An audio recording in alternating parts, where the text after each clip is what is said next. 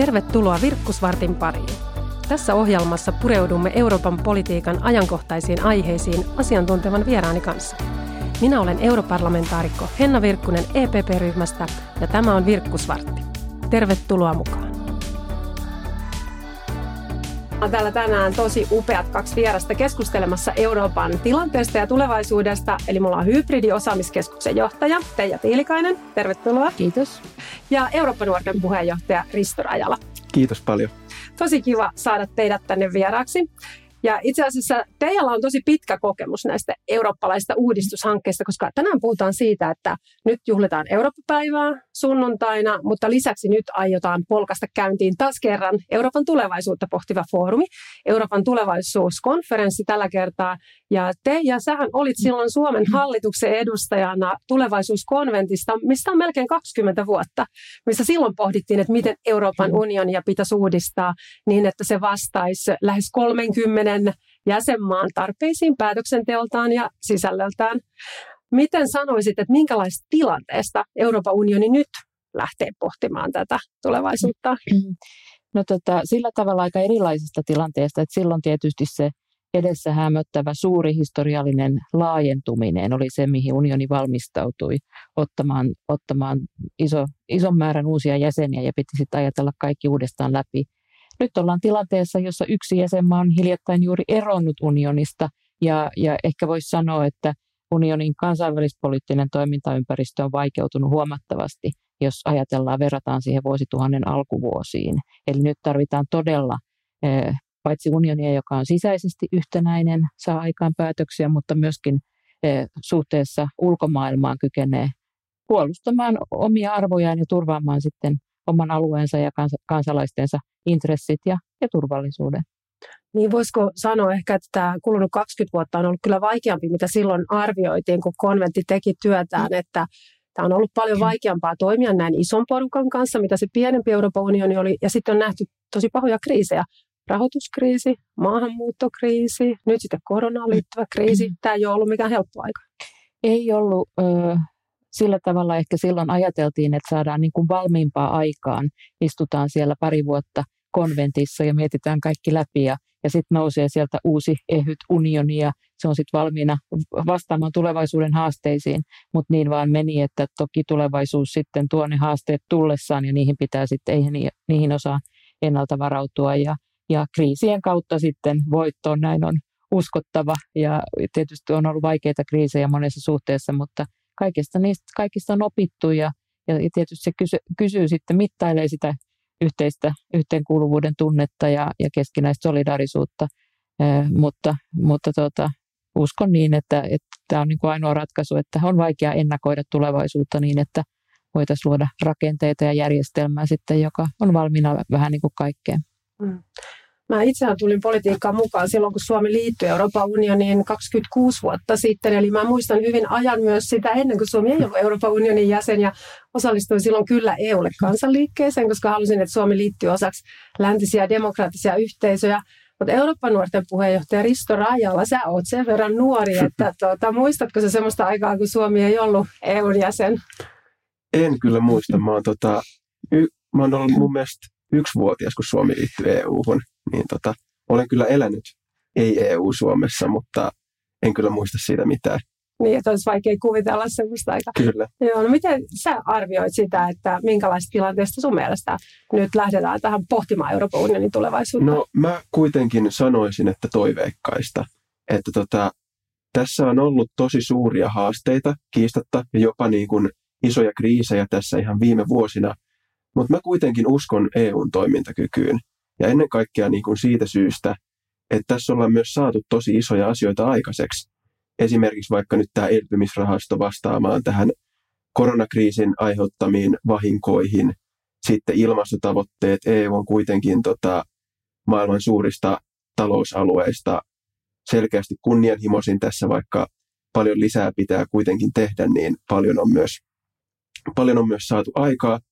Ja sitten kyllä tämä myös tämä monivuotinen rahoituskehys oli aika iso, iso juttu ja, ja sitten myös tämä oikeusvaltiomekanismi pitää vielä ihan erikseen nostaa esille.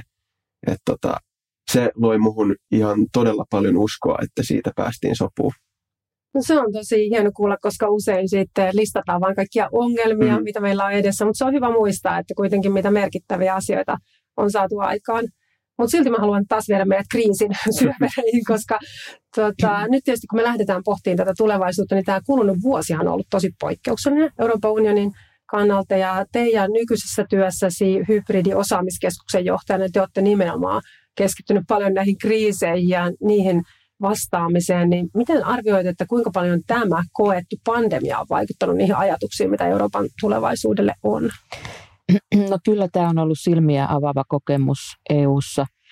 Me huomataan paitsi se, että me ollaan, me ollaan tällaisen terveyskriisin äärellä tai keskellä sitä, ja, ja se osoittaa unionin tarpeen jälleen kerran.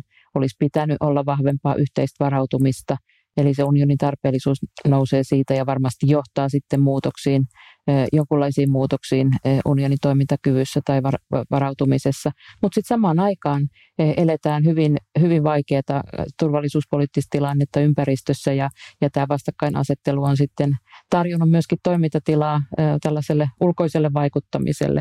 On nähty huomattavia disinformaatiokampanjoita, kyberiskuja ja et yrityksiä heikentää unionia, joka jo muutenkin on, on vaikeassa tilanteessa pandemian myötä.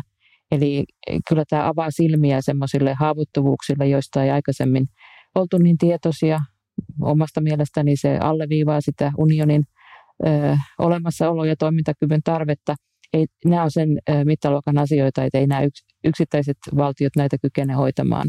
Että kyllä, kyllä tota, tämä on ollut varsin – monessa mielessä varsin, varsin sillä tavalla herätyskelloja soittava vuosi kaiken kaikkiaan sekä ulkoisen että sisäisen tilanteen suhteen. Mm. Sä Risto tuossa kuitenkin listasit äsken aika paljon asioita, mitä on pystytty kuitenkin tekemään, vaikka ollaan oltu tämmöisessä kriisi tilanteessa akuutissa terveyskriisissä on pystytty tekemään elpymispakettia, on pystytty sopimaan tästä oikeusvaltiomekanismista ja samoin on pystytty sopimaan historiallisista ilmastotavoitteista ja viemään ilmastolakia läpi. Miten arvet, että tämä koronakriisi on vaikuttanut siihen, että miten Euroopan unionin tulevaisuutta nyt lähdetään pohtimaan? No siis kyllä mä näen, että tämä pandemia on osoittanut sen, että me oikeasti tarvitaan EUta näiden suurien globaalien tota, kehityskulkujen tota, hallitsemiseen ja siihen, että me oikeasti pystytään vaikuttamaan näihin asioihin. Ja sen on tässä taas just huomannut, että, huomannut, että tämä just tämä pandemian varautuminen ja sitten myös nämä rokotehankinnat. Että vaikka se lähti vähän tahmeesti käyntiin, niin me ollaan kumminkin maailmassa niin kuin rokotustahdissa kärkiluokkaa. Ja erityisesti sitten se, että jos ei niitä rokotehankintoja oltaisi tehty yhdessä, niin millainen tota, show siitä olisi tullut. Ja todennäköisesti meillä ei Suomessa tämä rokotuskampanja, meillä olisi se todennäköisesti hyvin paljon viivästynyt, jos me oltaisiin ilman EUta niitä rokotteita jouduttu lähteä hankkimaan. Että tota, kyllä tämä on osoittanut sen, että, että EUta tarvitaan ja me erityisesti tarvitaan sitä. Näin, eli sunnuntaina käynnistyy Euroopan tulevaisuuskonferenssi, missä seuraavan vuoden aikana on määrä hyvin laajasti kerätä kansalaisten ajatuksia siitä, että miten Euroopan unionin pitäisi uudistaa. Ja tässä tulee olemaan paljon päättäjäryhmiä myöskin koolla. Euroopan nuorten puheenjohtaja Risto Rajala, nuoren sukupolven edustajana, Euroopan nuorten edustajana. Minkälaisia odotuksia sinulla ja teidän organisaatiolla on tähän tulevaisuuskeskusteluun? No ensinnäkin siis meidän mielestä on tosi hienoa ja arvokasta, että tällainen tulevaisuuskonferenssi on järjestetty. Ja tota, ennen kaikkea, että se on tavallaan sellainen alhaalta ylös tyyppinen järjestelmä, että kansalaiset todella oikeasti saa kertoa mielipiteensä EUsta ja, ja näin, mutta kuitenkin me nähtäisiin siinä erittäin tärkeänä, että tämän perusteella myös sitten oikeasti tehtäisiin ihan konkreettisia toimia, konkreettisia uudistuksia EUn toimintaan ja Mä olen myös sitä mieltä, että tai en panisi ollenkaan pahitteeksi, jos tämä johtaisi myös perussopimusten uudistamiseen.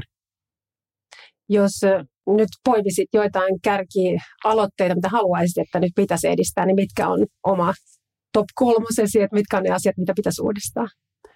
No mä sanoisin, että ää, ennen kaikkea se, että tehtäisiin enemmän ilmastotoimia. Tota, se on kuitenkin ihmiskunnan suurin haaste Toinen on sitten se, että ehkä, täl, ehkä tätä talouspolitiikan sääntöjä voisi olla hyvä miettiä vähän uudelleen. Ne on mun mielestä ehkä vähän vanhentuneita. Ja sitten ulko- ja turvallisuuspolitiikka on aina sellainen asia, että se nousee vahvasti näissä kyllä esille. Teija Tiilikainen oli silloin vajaa 20 vuotta sitten tulevaisuuskonventissa, joka silloin teki Euroopan unionille uudistusehdotuksia, jotka sitten Lissabonin sopimuksessa aikanaan vahvistettiin reilut 10 vuotta sitten. Mitä nyt ajattelet, että mikä on ikään kuin toivottavaa ja mikä toisaalta on realistista, että mitä tältä tulevan vuoden keskustelulta, joka on itse asiassa nyt vuodella lykkääntynyt jo tämän pandemiakriisin takia, eli nyt vasta pääsee alkamaan, niin mitä siltä on niin kuin mahdollisuuksia odottaa? No se, mitä mä toivon tältä tulevaisuuskonferenssilta on se, että se, e, e, se luo jotakin pysyviä käytäntöjä, demokraattisia käytäntöjä. Että se ei ole nyt vaan tämä vuoden harjoitus.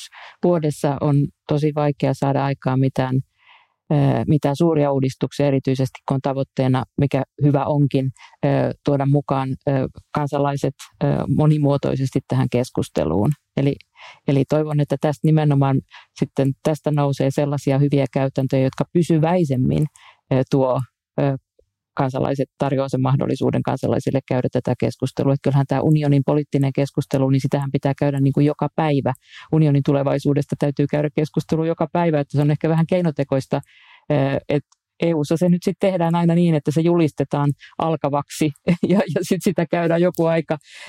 No, no tota, tietysti just niin kuin Risto sanoi, että jos sillä sitten saadaan aikaan jotakin sellaisia uudistuksia, jotka tässä ja nyt koetaan tarpeelliseksi, se voi vauhdittaa niitä. Ja mä uskon, että tämä vuoden, vuoden konferenssi varmasti on, on, on tietysti painetta nyt muuttaa monia asioita ulko- ja turvallisuuspolitiikan päätöksentekojärjestelmä voidaan mainita yhtenä enemmistöpäätösten lisääminen siellä. Ja, ja, Mutta mut nämä asiat on aika sellaisia laajoja ja, ja voisi ajatella, että tällä nyt avataan semmoinen pysy, pysyväisempi muuttunut käytäntö siten, että saadaan kansalaiset pitkäkestoisemmin mukaan tähän EUta koskevaan poliittiseen keskusteluun.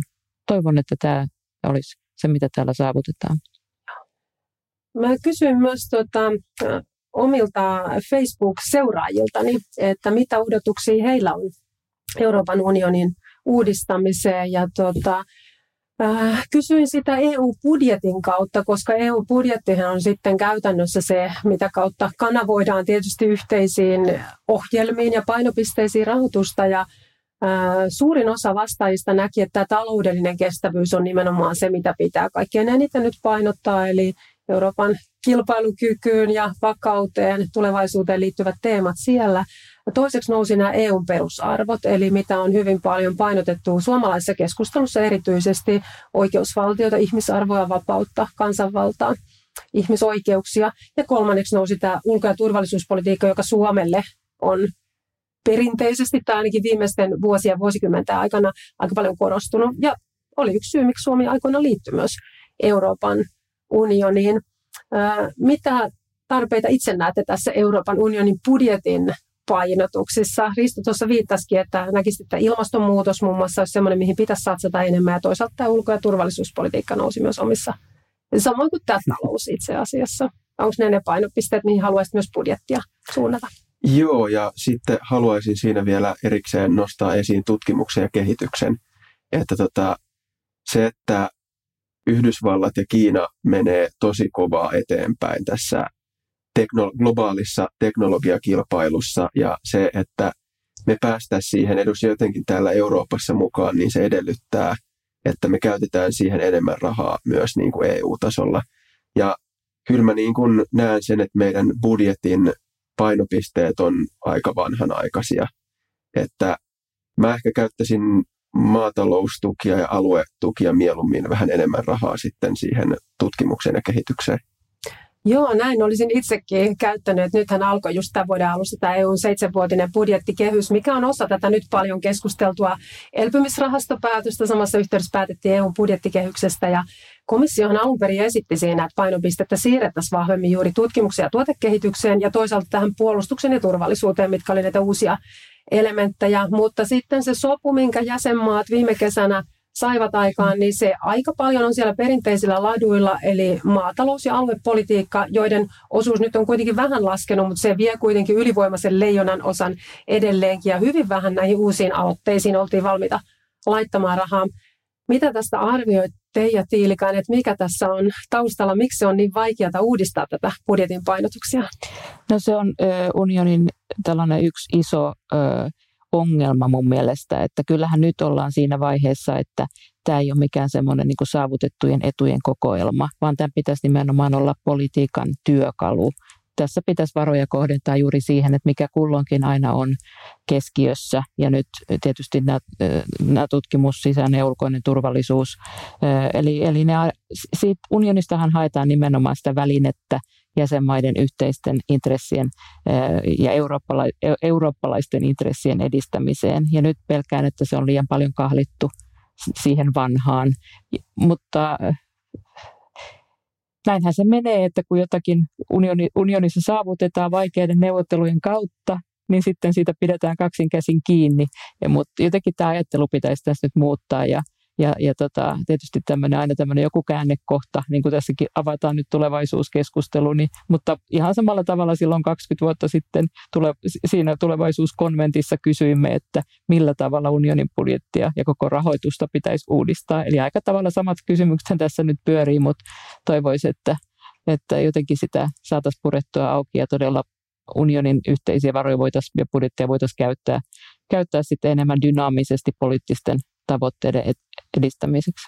Joo, kyllä nämä hirveän hitaan askelin tietysti edistyy nämä asiat, että ja yksi tärkeä tekijä siinä, minkä takia jäsenmaiden on vaikea sopia näistä uusista painopisteistä, on tietenkin se, että silloin kun päätetään maatalouspolitiikan rahoista tai aluepolitiikan rahoista, niin jäsenmaat tietää, paljonko ne tulee saamaan tällä tietyllä laskukertoimella tästä rahoitusta itselleen. Mutta sitten jos suunnattaisiin isosti vaikka tutkimukseen ja tuotekehitykseen, niin se taas perustuu täysin siihen kilpailtuun laatuun ja jäsenmaat ei voi olla etukäteen tietoisia siitä, että kuinka heidän tutkimuslaitoksensa ja yliopistonsa ja yrityksensä pärjää tässä kilpailussa. Ja sama pätee näihin vaikkapa puolustus- tai turvallisuus- tai infrarahastoihin ihan samalla tavalla kuin ne on laadun perusteella sitten kilpailtuja hankkeita. Se tekee tästä tosi hitaasti uudistettava, mutta me jatketaan tätä puskemista näiden painopisteiden uudistamiseksi. Tässä aikaisemmin puhuttiin Risto Rajala ja Teija Tiilikaisen kanssa näistä uudistustarpeista, mitä liittyy tuohon Euroopan tulevaisuuskonferenssiin. Ja tässä kysyin omilta Facebook-seuraajiltani vähän taustaa, että kuinka hyvin ihmiset kokee, että saa tietoa EU-päätöksenteosta, koska se on tietysti yksi tärkeä asia nyt, jos halutaan, että kansalaiset osallistuu tähän keskusteluun, että tietäisi niistä asioista, joita on meneillään. Ja puolet koki, että ei saa ihan riittävästi tietoa EU-päätöksenteosta, eli enemmän haluttaisiin siitä tietoa, mutta toisaalta 41 prosenttia koki, että saa kyllä tietoa. Koulusta 65 prosenttia koki, että ei saanut kyllä riittävästi tietoa myöskään opinnoista ja koulusta tietopohjalle, että pystyisi arvioimaan tätä toimintaa. Ja se tulee aika usein esiin myös itse, kun pidän paljon lukiolaisille tunteja ja keskustelen heidän kanssaan, niin monet kokee aika vaikeaksi jollakin tavalla näistä instituutioista keskustelun, mitä se hyvin paljon sitten siellä helpostikin on. Ja sitten kysyin vielä, että tulisiko EU-kansalaisaloitteen tekemistä helpottaa, ja kyllä oli vastannut 61 prosenttia.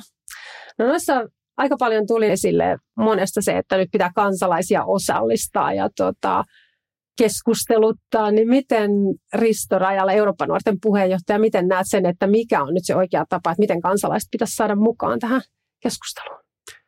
Kyllähän mä näen sen sillä lailla, että meidän tulisi jotenkin pyrkiä luomaan sellainen eurooppalainen julkinen tila, että niin kuin tämä tuoda sitä eurooppalaista politiikkaa lähemmäs niin kuin suomalaisia tai no, eurooppalaisia yleisestikin. Ja tota, siihen tietenkin tämä Euroopan tulevaisuuskonferenssi on iso asia, mutta kun tuossa näytit sen EU-opetusslaidin, niin se on kyllä, siis ollaan Eurooppa-nuorissa kiusallisen tietoisia siitä, että EU-opetus on valitettavan heikkoa Suomessa nykyään. Ja tota, me ollaan just esimerkiksi otettu kantaa sen puolesta, että, että tota, toisella asteella lukioissa ja amiksissa olisi parempaa EU-opetusta. Että tota, nämä on kuitenkin niin isoja asioita nuorille, mitä EU:ssa käsitellään, että on todella sääli, että nuoret ei koe omaavansa riittävästi tietoa siitä. No tuossa viime kerran tuon tulevaisuuskonventin yhtenä uudistuksena sitten oli nimenomaan keskustelun tuloksena kansalaisaloite, että semmoinen on mahdollista tehdä Euroopan tasolla. Onko se Teija Tiilikainen sinun mielestä se tapa, miten kansalaiset voi parhaiten osallistua EU-päätöksentekoon? No, no se on yksi tapa. Kyllä mä näkisin myöskin, että pitäisi kehittää paljon, paljon tällaisia normaaleja kanavia kansalaisten osallistumiselle unionipolitiikkaan ja unionin asioiden seuraamiseen, että harvapa sitä koulukirjoista pänttää. Ihmisillä on ehkä sellainen käsitys, että he tuntee kotimaansa poliittisen järjestelmän, mutta se tieto varmaan ei ole nyt tullut koulukirjoista ainakaan yksin, vaan että se on tullut nimenomaan siitä, että medioiden kautta päästään seuraamaan päiväkohtaisesti, mitä politiikassa tapahtuu. Ja sieltä sitten poimitaan myöskin niitä tiedonjyväsiä esimerkiksi poliittista järjestelmää koskien tai niitä suomalaisia instituutioita koskien. Eli, eli e, tämä eurooppalainen julkinen tila, siitä on puhuttu tosi kauan, e, tarkoittaa siis sitä, että meillä olisi vastaavanlainen tämmöinen yhteinen areena EU-tasolla, jossa kansalaisten olisi helppo seurata EU-politiikkaa, ei tarvitsisi opetella mitään päätöksentekoprosesseja tai instituutioita, vaan ne tulisi siinä niin kuin normaalissa muodossa, kun seurataan kiinnostavia poliittisia vastakkainasetteluja tai lainsäädäntöhankkeita tai muita. Että e, edelleenkin peräänkuulutaan sitä, että meidän pitäisi miettiä, että millä tavalla tällaista julkista tilaa, yhteistä eurooppalaista keskustelua, niiden kansalaisten, jotka haluaa osallistua aktiivisesti, niin sitä osallistumista voidaan tukea. Niiden, jotka haluaa mieluummin seurata, sitä seuraamismahdollisuutta pitäisi tukea niin kuin eri muotoisesti. Eri kansalaiset haluaa, haluaa olla, olla tota, mukana vaikuttamassa. Joku haluaa tyytyy äänestämään, toinen haluaa mennä mukaan politiikkaan ja kolmas haluaa mielellään seurata, että kuka mitäkin ajaa EU-tasoisesti. Tämä olisi niin kuin se ihanne mielestäni. No kun instituutiotasolla sitten pohditaan päätöksenteon tasolla sitä, että miten voisi eurooppalaistaa jotenkin tätä eurooppalaista politiikkaa, niin aika usein nousee esiin tämmöiset ylikansalliset mm. listat vaaleissa, että se innostaisi ihmisiä eurooppalaiseen keskusteluun. Se, että voisi siis äänestää paitsi oman maansa ehdokasta, niin lisäksi osa ehdokkaista äänestettäisiin tämmöiseltä ylikansalliselta listalta. Miten Risto suhtaudut siihen ajatukseen? No mä suhtaudun siihen varovaisen positiivisesti, että mä koen, että se olisi hyvä askel kohti sellaista eurooppalaista demokratiaa. Tietenkin sille, että vain osa ehdokkaista äänestettäisiin sillä lailla. Mutta se olisi kuitenkin sellainen tota, kokeilu, minkä näkisin kyllä tärkeänä. Ja tuohon kansalaisaloitteeseen haluan vielä nostaa esille, että meillä on Eurooppa-nuorissa tällainen oma kehittämä Euroopan unionin nuorisoaloite, esitys siitä, ja siinä niin kuin tarjottaisiin alaikäisille nuorille, eli sellaisille, ketkä ei saa äänestää, niin mahdollisuuden nostaa tärkeinä pitämiään asioita parlamentin keskusteluun. Ja tämä on myös sellainen asia, millä mä uskon, että tota, saataisiin parannettua tätä meidän demokratiakasvatusta ja tota, lisättyä nuorten osallisuutta EU-politiikassa. Se kuulostaa oikein hyvältä, hyvältä idealta ja se varmasti on yhtenä aloitteena nyt esillä sitten tuolla keskustelussa. Mitä te ja nämä tuota, ylikansalliset listat, nehän on ollut keskustelussa siis vuosia ja vuosia ja mm, aina pulpahtelee ja taaskin ne on keskustelussa. Mitä itse ajattelet niistä? Mä oon aina tukenut niitä vahvasti ja nimenomaan meillä on yksi yhteinen parlamentti. On selvää, että, että iso osa niistä edustajista tulee valita kansallisilta listoilta, mutta mielestäni osa tulisi valita yhteiseurooppalaiset listoilta. Ja mä näen sen just tämän yhteiseurooppalaisen keskustelun edistäjänä. Silloin me, meillä olisi ikään kuin me pakotettuja silloin käymään sitä yhteistä keskustelua. Kyllä se nähtiin silloin, kun, kun tota, meillä oli nämä kärki, eh, kärkiehdokkaskandidaatit. Kyllähän suomalaisetkin oli jo hiukan kiinnostuneita muistakin kuin suomalaisista kärkiehdokkaista. Eli kyllä vaan sitten eh, se, se politi- tekee politiikkaa kiinnostavasti, kun se henkilöityy. Mä luulen, että eh, se olisi ihan niin kuin tervetullutta monestakin näkökulmasta. Yksi parlamentti vähitellen, vaalit on tullut yhtenäisemmiksi, mutta sitten meillä on näitä, näitä vielä näitä yksityiskohtia, jotka ikään kuin pitää, pitää tota asioita kansallisessa otteessa ja, ja tämä tapa, jolla parlamentti sitten valitaan, on yksi niistä. Että kyllä semmoinen pieni kehitys eurooppalaisempaan suuntaan olisi tervetullut.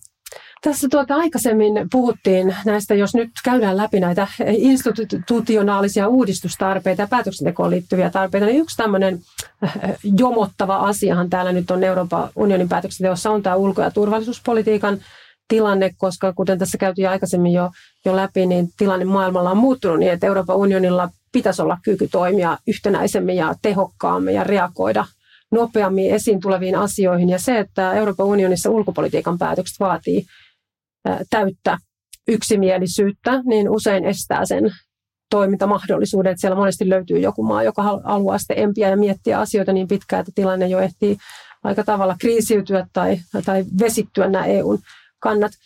Kysyin Facebook-seuraajiltani, että pitäisikö tässä myös siirtyä määräenemmistöpäätöksiin ulko- ja turvallisuuspolitiikan osalta ja 63 prosenttia oli sitä mieltä, että kyllä pitäisi. Ja tämähän on myös Suomen hallituksen kanta ja tämä on kokoomuksen kanta, Euroopan parlamentin iso enemmistö tätä tukee, Euroopan komissio tätä tukee. Mm, minkä takia tämä ei etene, Teija Tiilikainen? No, tämä on niin kuin mielenkiintoinen kysymys, että meillä on hirveän hyviä esimerkkejä onnistuneesta yhde, yhteisestä unionipolitiikasta monilla politiikka-aloilla, jossa tämä määräenemmistöpäätös on, päätöksenteko on ollut sääntö niin kuin vuosikymmeniä.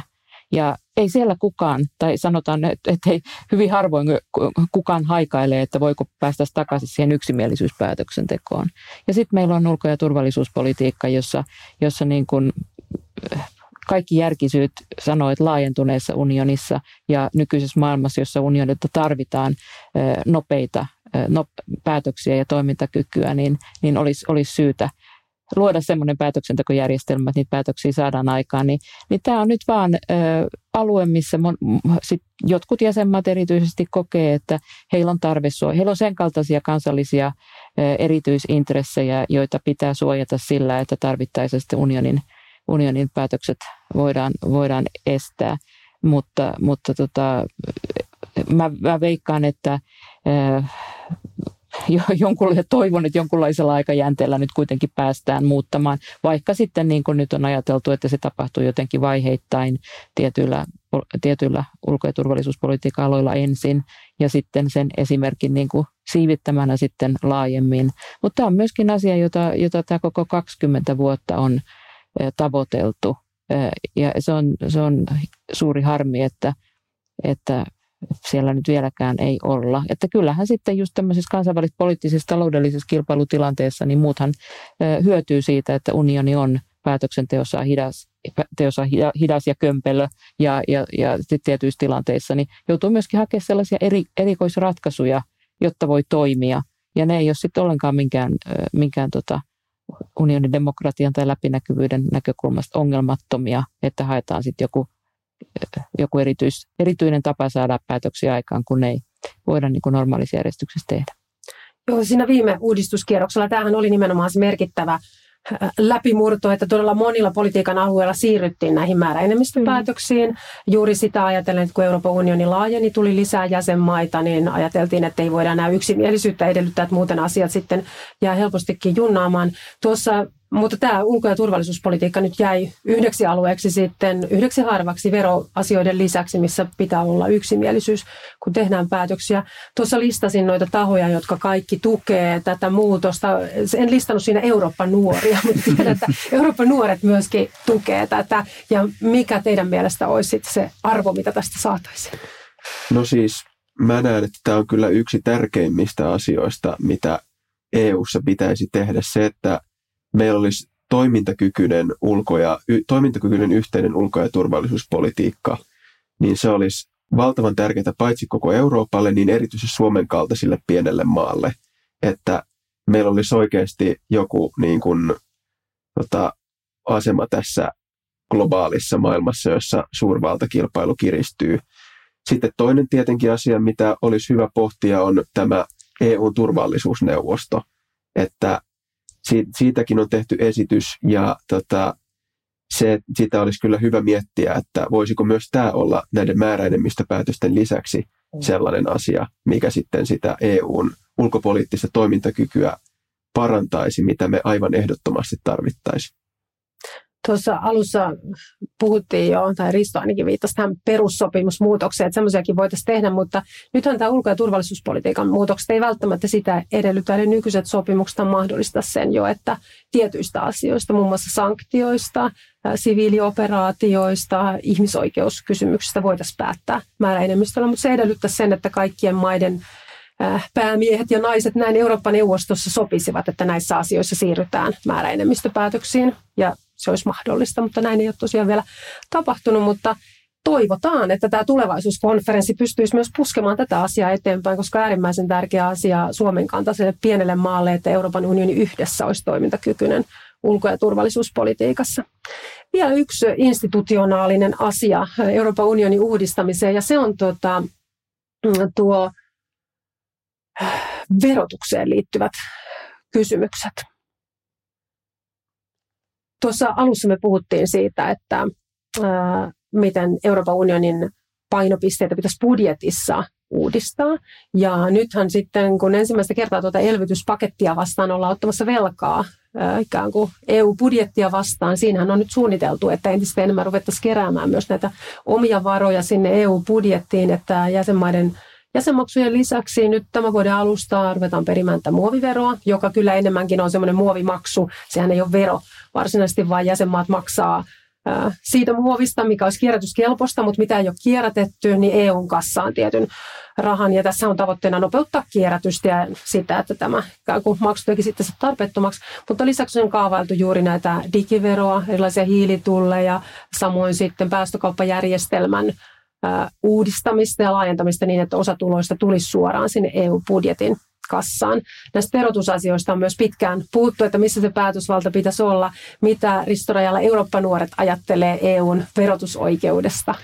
No mehän siis kannatetaan EUn verotusoikeutta näin niin kuin yksinkertaisesti sanottuna, mutta ehkä nyt tässä on lähiaikoina on se suuri kysymys, että miten tätä omien varojen järjestelmää just lähdetään kehittämään – että sitten nämä päästökauppajärjestelmän uudistaminen, sitten tämä digivero ja sitten tämä hiilitulli, niin itse kannatan kyllä kaikkia kolmea.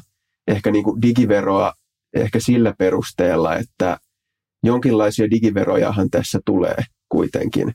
Että jos ei niitä säädetä unionitasolla, niin sitten todennäköisesti Saksa ja Ranska säätää omat digiveronsa. Mm, ja, ja Ranskassa onkin jo otettu käyttöön. Niin. Ja tota, se, että ne kuitenkin tulisi sitten tässä tapauksessa EU-budjettiin, niin siitä olisi kuitenkin myös sitten meille iloa. Kun taas sitten, että jos suuret maat säätää kansallisia digiveroja, niin sitten me jäädään nuolemaan näppejä. Hiilitulli, en ehkä näkisi sitä sellaisena, en ehkä asetta sille hirveitä odotuksia niin kuin budjetin näkökulmasta, mutta niin kuin se taas olisi hyvä peli, pelote tällä lailla niin kuin kauppakumppaneille sitten, että he sitten siirtyisivät vähän ekologisempaan tuotantoon. Mutta niin pitkällä aikavälillä Eurooppa-nuorten kanta on vahvasti se, että siirryttäisiin jäsenmaksuista niin kuin verotusoikeuteen. Mutta se ei ole ehkä ihan, ihan niin kuin tällä lailla tämän rahoituskauden juttu. Verotusoikeus on ollut yksi jäsenmaiden pyhimpiä asioita ja se on tosiaan, veroasiat on niitä, mitkä vaatii jäsenmailta täyttä yksimielisyyttä, että niissä voitaisiin edetä ja sen takia niissä ei monesti sitten ihan edetäkään. Sä oot Teija Tiilikainen seurannut pitkältä EU-verotukseen liittyviä keskustelua. Mitä odotuksia itselläsi on sen suhteen? No ilman muuta. Me puhuttiin aikaisemmin tässä niin kuin budjetin menopuolesta, että, että budjettivaroja pitäisi pyr- pyrkiä kohdentamaan ajankohtaisiin tarpeisiin ja käyttää sitä politiikan unionin politiikan teon välineenä, eikä niin kuin tällaisena saavuttujen etujen kokoelmana. Ja ihan samalla tavalla sitten budjetin niin kuin rahoituspuoli pitäisi eurooppalaistaa. Eli kyllä mä kannatan samalla tavalla eurooppalaisia veroja, että sehän on juuri, juuri tota käyttäytymistä ohjaava tekijä. Ja kyllä nyt unioni on sen ikäinen ja siihen kohdistuu sellaisia odotuksia, että sille pitäisi antaa myöskin näitä pelivälineitä. Mutta ju, juuri niin kuin sanoit, niin nämä on niitä, sitä jäsenmaiden semmoista pyhää maaperää, mutta se on vähän ha- harmi, koska ä, ajat on muuttuneet ja, ja unionista olisi saatavissa paljon enemmän tehoja irti meidän kaikkien niin kuin hyvinvoinnin ja turvallisuuden eteen, jos, jos rohjettaisiin tehdä tällaisia, ottaa tällaisia askelia. Ei niitä tarvitsisi tosiaan maalin asti viedä, ei tarvitse kasvattaa unionin budjettia niin kuin tappiin heti, mutta voitaisiin, ja nyt ollaan toki ajateltu just tätä omien varojen järjestelmän uudistamista, mutta enemmän rohkeutta sinne tarvittaisiin. Tosiaan nyt tulevana sunnuntaina käynnistyy EUn tulevaisuuskonferenssi, missä seuraavan vuoden aikana on tarkoitus koota hyvin laajasti näitä EUn uudistamiseen liittyviä tavoitteita, ideoita ja lähteä sitten viemään niitä eteenpäin. Euroopan nuorten puheenjohtaja Risto Rajala tuossa alussa viittasi, että, että odottaisit myös ja olisit valmis siihen, että myös perussopimusta uudistetaan. Eli sä odotat nyt isoja muutoksia. Se on, se on just näin. Tota, yksi iso muutos, mikä, minkä haluan tässä perussopimusten osalta nostaa esille, on tämä perusarvojen ja oikeusvaltion niin kuin, toiminnan turvaaminen. Tota, nykyisissä perussopimuksissa ei valitettavasti ole riittävän tota, selkeää prosessia siihen, että miten tällaisiin perusarvojen rikkomuksiin niin kuin uskottavasti puututaan.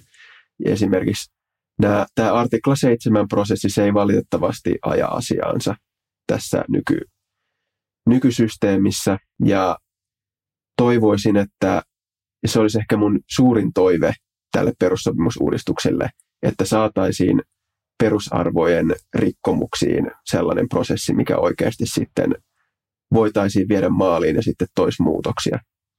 No, mulla on aika samanlainen ajatus kyllä siitä, että se on yksi tärkeimmistä asioista tämän tulevaisuuskonferenssin osalta, että meidän pitää pystyä lujittamaan ja vahvistamaan sitä EUn oikeusvaltioperustaa, demokratiaa, vapautta, ihmisoikeuksia, koska ne oli lähtökohtaisesti ne arvot, miten pohjalle että nämä jäsenmaat on, on liittoutunut yhteen ja nyt osa maista on niistä selvästi lähtenyt lipsumaan, että sitä pitää vahvistaa. Ja sen lisäksi sitten juuri tätä kansainvälistä toimintakykyä vahvistaa ja meidän taloudellista kilpailukyvyllistä pohjaa. Että mä itse ajattelen, että ne on niitä ydinasioita.